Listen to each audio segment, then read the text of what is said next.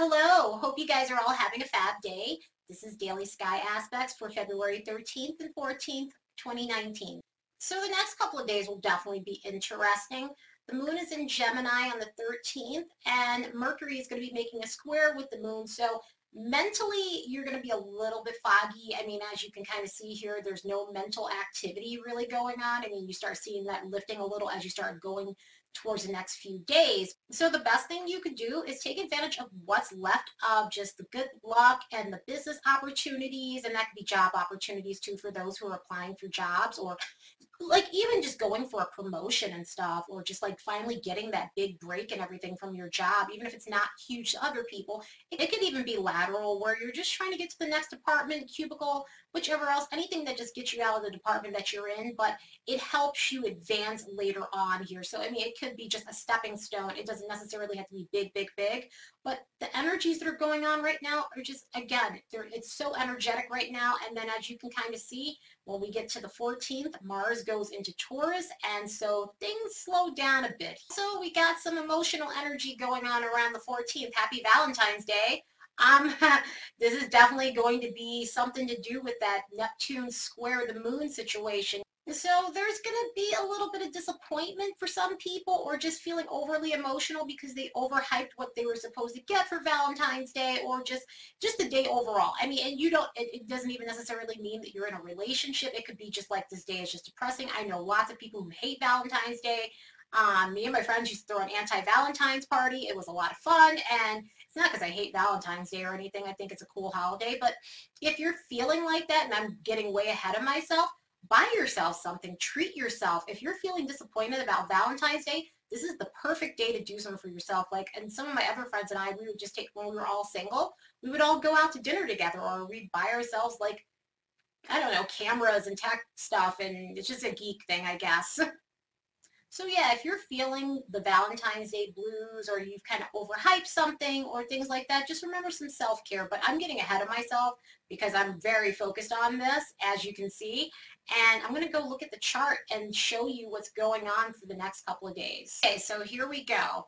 We've got Mars going into Taurus. And so I'm not saying things are going to be completely slowed down. Again, this is still a good month. This is still an excellent month to get things done, especially before we, we are still free and clear of retrogrades for right now. I mean, the first retrograde starts this year on March fifth, but this is great energy for just putting your focus back into what you need to put your focus back in.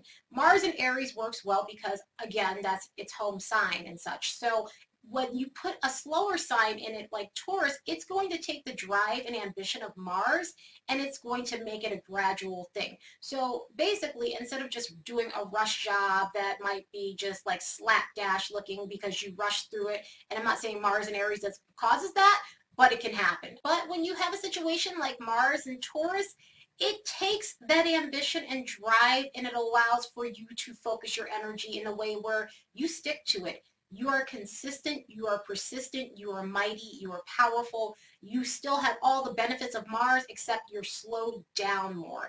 You're taking your time and doing things.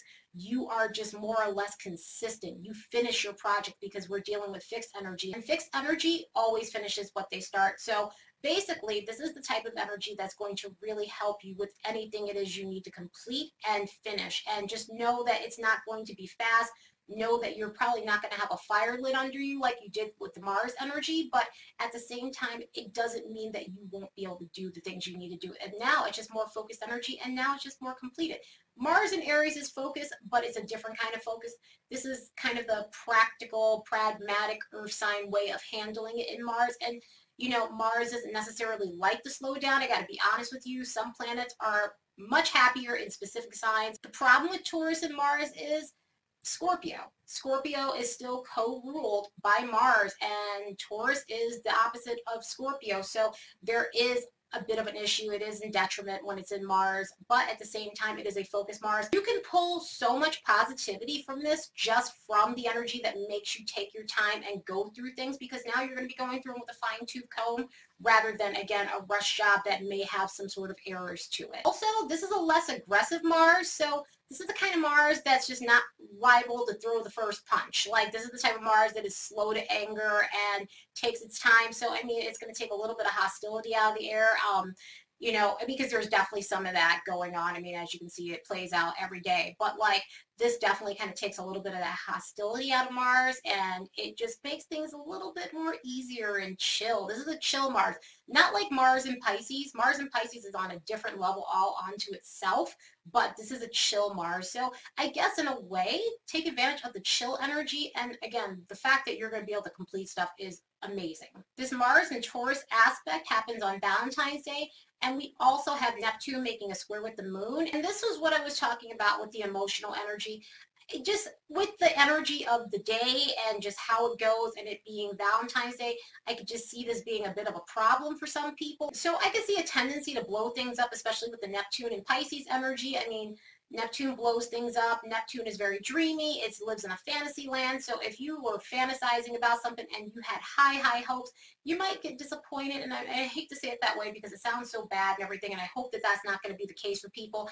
Um, and that could be anything from somebody getting you the wrong chocolate. Like if you're getting like chocolate from like your sweetheart and whatnot, like someone could have gotten you, like say you don't like, um, oh, those flavored chocolates and everything, the ones with all the colors, and they got you those, and it's like, no, I like milk chocolate, I like dark chocolate, I like natural char- chocolate, you know, you might be disappointed. It could be the smallest thing, but it ends up getting blown up and everything. Or if you have expectations that are so high that you think that you're going to a five-star restaurant and you guys end up just going to, you know, a neighborhood local restaurant, you know, you might be disappointed. It's not all like shit disappointment, like worst, the end of the world, end of your relationship.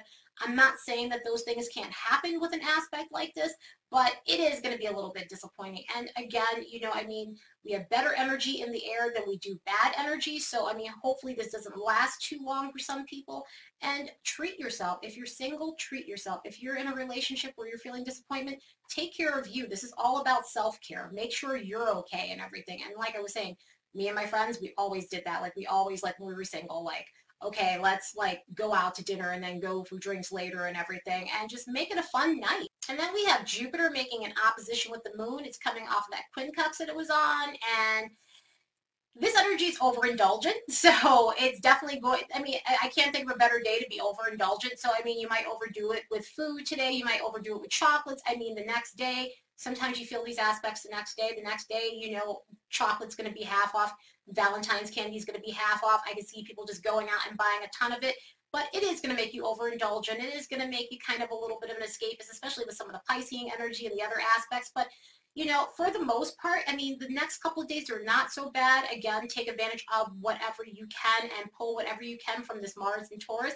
so that way you're making the most of it and you're living your best life. So anyway, that's it for today. I will be looking at tomorrow's aspects tomorrow. Later, guys.